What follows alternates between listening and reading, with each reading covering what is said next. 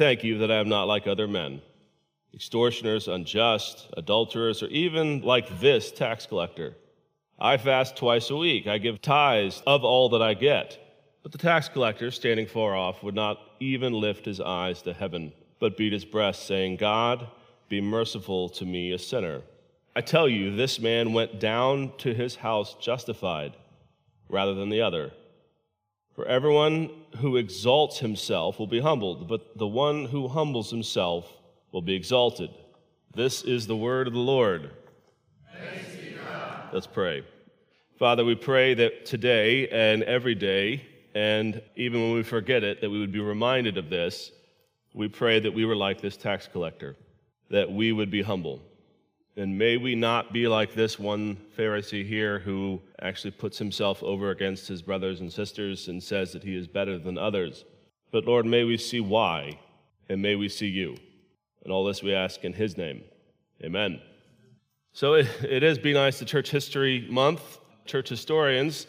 It's the day 499 years ago where Luther nailed something to a church and provided me a career. Um, it just is that way. Thank you, Luther. Um, but let's not talk about old dead people. Let's talk about Jesus. This parable, this story, is one of the unique ones in Luke. It actually comes with a, an opening tag to tell you what the point is. At times, the, the parable just sits there for your pondering. At times, it's told, and then the disciples ask, huh? And then Jesus explains it. And this is one of those where he actually opens with the why before he gets into the, the parable. It's relatively straightforward. But to begin with, uh, just share a bit of a story for myself, because I think the problem with this parable is that it's too easily checked off the box, meaning it's too easily understood that, well, of course I'm not the haughty person. Of course that's not me. I, am not maybe as bad as the tax collector, but I'm certainly not ever praying that I thank God I'm, like, I'm not like that person. When I was new to the faith, about three months in, I was asked to give my testimony. Uh, even back then, I was a nerd, and so I decided instead of giving my testimony, I was going to turn it into a talk, I guess. I, I was 17, I had no idea what I was doing. I never even knew what the Bible said about things, but I was going to give a big talk on something important in this world. I don't even remember what it was, but I remember the talk was awful. Uh, I think I grieved the Holy Spirit uh, in the talk, um, put it that way. It was just really awful. It just immediately, I was just, I think I opened with a joke and no one laughed. Uh, I think I went to something poignant and no one even said, hmm, or you know, nothing like this. One, I was preaching to Presbyterians and they don't really participate that much. Uh, I, I spoke twice this past week at Shiloh downtown, and they are very helpful to their speakers, by the way. Um, but it's okay. Yeah, amen. But in this case, I wasn't getting any feedback. I had no idea if I was doing all right, and it just didn't go well. Uh, and my youth pastor came up to me, and he had this very simple way of, of putting a, a thought in my head that I could then ponder. And he just said, Ryan, sometimes people pursue their righteousness with the same earnestness that they, pursue, they had pursued their unrighteousness. And I don't think I had any idea what he was talking about then, and I think oh, as my years get longer, I'm beginning to see what he meant. But what's going on in this passage is not the simple reality that you have somebody who's a jerk and you have somebody who's humble. I think most human cultures would be fine with saying that the merely haughty, arrogant person is annoying. I can't think as an historian of any culture throughout time and space that I've ever looked at or studied where the haughty person is actually loved in this sense. So, if that's the case, that you just don't be arrogant and don't be snooty, Jesus wouldn't have had to tell a parable about this because that's a given. What Jesus is telling a parable about then is something different. It's not merely don't be cocky, don't be arrogant, don't be haughty. It's something deeper. And I think that's why there is this opening clause at the beginning, which says it's about those who are trusting in themselves for their righteousness. You then are led into this story and you hear this prayer. It seems to be the prayer of the heart of the Pharisee. It's, of course, parabolic, so it's just this, this it's not a formal prayer as if Jewish people prayed this all the time. Rather, it's this one man who seems to say this. And what he ends up saying are actually a series of good things. He's saying that he's doing his best to keep the law. He's actually saying, you might say in modern English, Lord, I thank God that I'm doing my best, I'm trying hard, and I love you, and this is evidence that I love you. In other words, he doesn't think that what he's doing has any haughty or he doesn't necessarily even think that he's looking down on the tax collector at this point, necessarily. He doesn't think that he is. What Jesus is, of course, saying is he is. If you wanted a modern phrase that we, that we sometimes use a lot, that we should stop, frankly, based off of this parable, a modern phrase would be, but for the grace of God, that's where I would be. That's all this man has simply prayed. You and I maybe have said that over time. You see someone in trial, you see someone who's ruined their life, and you would say, Oh, but for the grace of God, there go I. What are we actually saying in a phrase like that? I thank God I'm not like that person. And what we're doing is we're attributing our own arrogance and the way we're setting ourselves apart as more righteous to God's grace rather than realizing that this is the image of God and there's something there. It is certainly true that, but for the grace of God, you'd be there. The important thing is, why are you saying it that way? You're saying it that way because you're thanking God you're not like them. So, what this Pharisee is actually doing is holding up a series of things that he thanks God he has. In other words, he's attributing grace to his own cocky self righteousness. And that is the subtle lie. Because again, it's one thing to say, ah, I'm so much better than everybody else in a room, or I'm so much better than these people. No one would doubt that that's a problem. The challenge is when you say, God has blessed me so much, uh, so much grace in my life. I, am not a Baptist, uh, I'm not a charismatic, I'm a Presbyterian, I get to be these things. Or I have a wonderful family, I didn't lose my marriage like those sad people down the, down the street. Thank God for all those things. What are you really actually communicating when you say something like that or something like that is running through your mind? You're coding your own self righteousness. You're giving yourself at least half or most of the credit and calling it grace. Because when you say, but for the grace of God, there go I, what you really mean is, I didn't go there and thank God for that. You're not actually thinking about grace, which is the point of this parable. Because when Jesus talks about the tax collector, of course, by now you've picked up on the fact in the Gospels that a tax collector is a spineless person by Jewish standards. They've cavorted with the enemy, the occupiers, the Romans, those pagans who were taking over Israel, who the prophet said ought to be thrown out. Imagine that. I mean, this is, this is like cavorting with the enemy in any context. This is like helping Soviet Russia in the 80s. This is the worst possible thing, this tax collector. He knows that he's evil. So, what comes out of his heart is not any self righteousness. He can't even look up to heaven, it says, which is a Jewish posture of prayer. We're used to bowing our head and closing our eyes. A Jew would open his eyes and look up. So he can't even, you might say, bow his head and close his eyes in prayer. That's how guilty he feels. The important thing, though, about the sinner is that he actually knows where grace is, and he's looking for it. Meaning he has a sense that he knows exactly how awful he is. And by, again, by a Jewish standard in the first century, this is about as bad as it gets.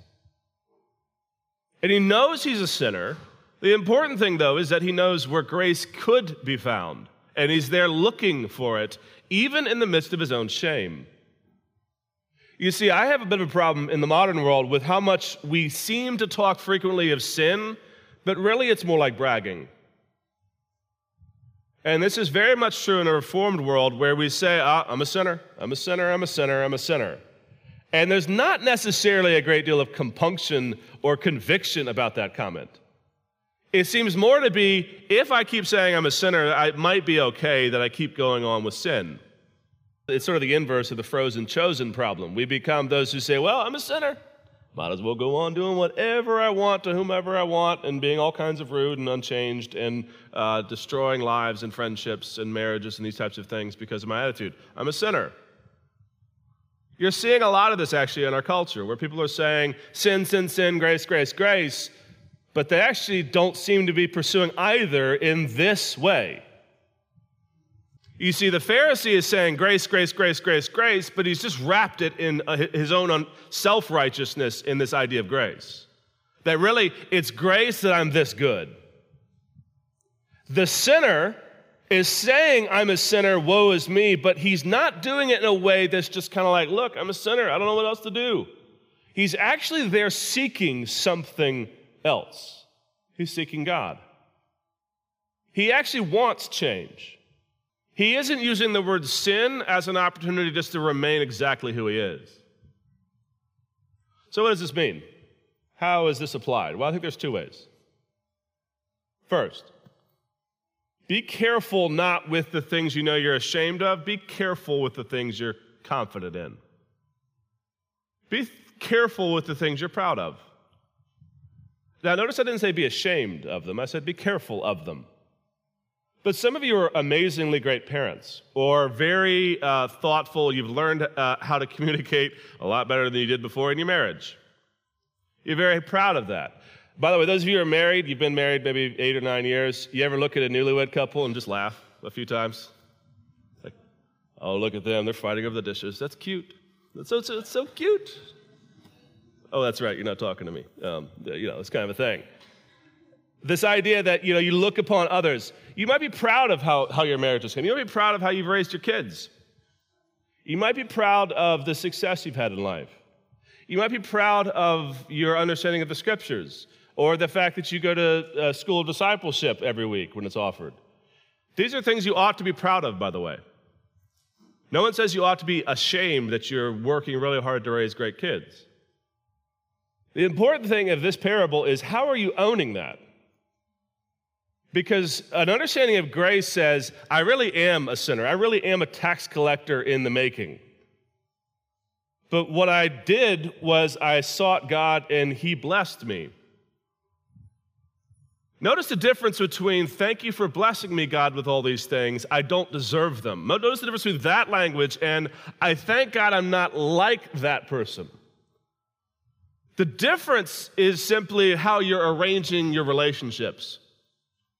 The first set of prayer there that I'm mentioning is thank God that you have done this in my life, that you have given me this blessing. You, I didn't deserve this. That is the same tone of voice as the tax collector. In other words, don't compare yourself to someone else's struggle. Ever. Because the reality is, is those struggles are present in you. They're, they're present in everybody. It's just maybe they haven't been actualized. Maybe you have a blessing. Maybe there, uh, maybe there are all kinds of opportunities that things could have gone awry. But the thing you don't do is compare. Because there is no comparison when it comes to sinners like you and me. We're all the same in that way. So, what you do give thanks for is that God has blessed us, that He has given us things, and you don't take them for granted, and you don't hold them as evidences of your own success and your self righteousness, as if He gave them to you because you're a little bit better than your neighbor. Rather, He gave them to you because He loves you. He blessed you because He loves you. So, when you own that reality that you're deeply sinful, but you're deeply loved, then the reality of thanking for blessing is sounds somewhat like the same prayer, but it's not like this. It's not like the Pharisee, where you're actually just comparing yourself. Because this is a John Calvin quote. Uh, anytime you compare across the, the, aisle, anytime you look across at neighbors, you're going to f- eventually find somebody who has a little bit worse than you. Or at least is struggling in this area where you're not. You can always find a comparison that makes you feel better. But when you look up to heaven, and you look up to Christ and you see what actual full righteousness is, you have nothing to, compare yourself with. Therefore, all you have is thanksgiving and praise. So that's one. Be careful with the things that you love and that you cherish. Uh, you know your own foibles, but be careful with the things you're proud of. Give thanks for them rather than give thanks that you're not like someone. The other one, and it's a little bit, little bit more challenging, a little bit more deeper, it's the tax collector. If you're somebody who's struggling with real deep sin, if you have anger issues and you can't set them aside, if you have impatience problems, if you're having all types of issues, just, just go down the Ten Commandments that we preached through, was it about a year or so ago? Let's go through all those again. If you're having any of those issues, and you have to be if you're in this room, how do you deal with that? You deal with it like the tax collector, which is you not to simply say, uh, uh, in the sense of throwing up your hands, I'm going to be a sinner forever, so I might as well just kind of give up and wait for death or something like this. But rather say, Lord, how can I find change? You all want it. We all want it. How are you going to find it, though? You're not going to find it by simply saying, I'm a sinner, oh well but rather like the tax collector, standing in the temple, standing in worship, saying, Lord, I don't deserve to be here. Help me. I don't deserve this, but will you bless me? It's the cry of the heart of, I, try, I want to trust you and I love you. Will you bless me and love me back? And what Jesus says is that posture of a sinner actually means they go away justified because they are seeking an answer in the place where they ought to be seeking it. Not simply freezing themselves up and saying, Well, I'm always going to be angry, I'm just a sinner, that'll never change. Or I'm always going to be like this, it'll never change. So, actually, believe it or not, both of those applications are the same. And that's the point of the parable. For the person who thinks that they are being blessed it's humble yourself and realize you're a sinner. For those who are struggling with any number of sins, it's realize you're a sinner and ask for God to bless you and to give you grace. That the root of both of these problems, of both the self righteous person and the tax collector, is that they have to know their posture before the Lord, and then they have to know where to come for change. And where they come for change is with the Lord Himself they don't sit back and compare themselves to one another. The tax collector has every reason to believe that he doesn't even belong in that room, but he's there. The Pharisee ought to believe that he has no right to be in that room, but he ought to wake up and realize that it's a blessing that he's there. That puts every single one of us, in other words, on the exact same footing. Those of us who are struggling and those of us who are confident. Those of us who feel uh, glass half full and those of us who feel glass half empty this morning. Every single one of us needs the exact same application of the exact same medicine, which is Jesus is the one who kept covenant, not you, not me. He kept the law. He is the master. Therefore, come to him with the challenge. Come to him with the thanksgiving for those things you're proud of. But above all, realize that you and I are the same sinner as anybody else. And therefore, only Jesus, only Christ, is the one who gets the right to justify, the right to give us those blessings. And He will. Fundamentally, it comes down to trust, though. If you're, if you're one of the people who struggles with being proud, do you trust Jesus with your weakness? Because you have it, you're just hiding it. If you're one of the people that's wrestling with deep, abiding, seemingly never ending sin, do you trust Him to bless you? Do you trust Him to open up about this and seek the help, the pastoral nourishment, the elders, whomever that can help you walk through that? Do you trust Him? If the answer is yes, there is an abounding measure of grace for you and for me and for all who struggle with sin or with self righteousness or any of these things. But the beginning point is that you're a sinner. Start there. But sinners are people that know they need to do something about it, so let's do something about it and let's come to Christ and let Him work grace into us so that we will be disciples. Amen? Let's pray. Father, as we come now to the table, there is no better uh, example of we come with empty hands and you put bread, living bread, into our mouths, into our hands that we come thirsty and you give us drink. Lord, for my brothers and sisters who are struggling with self righteousness and a sense of pride, may they be humbled and just simply give thanks. Still proud of the things that you've given them, but nevertheless understanding that they come from you. For those who are struggling with doubt, with cynicism, with sin, with any number of things, may they actually open their eyes and look to heaven for you and may they go away justified and knowing that they are covered and that they are children of the King today. Above all, Lord, give us grace, give us wisdom. We ask this in Christ's name. Amen.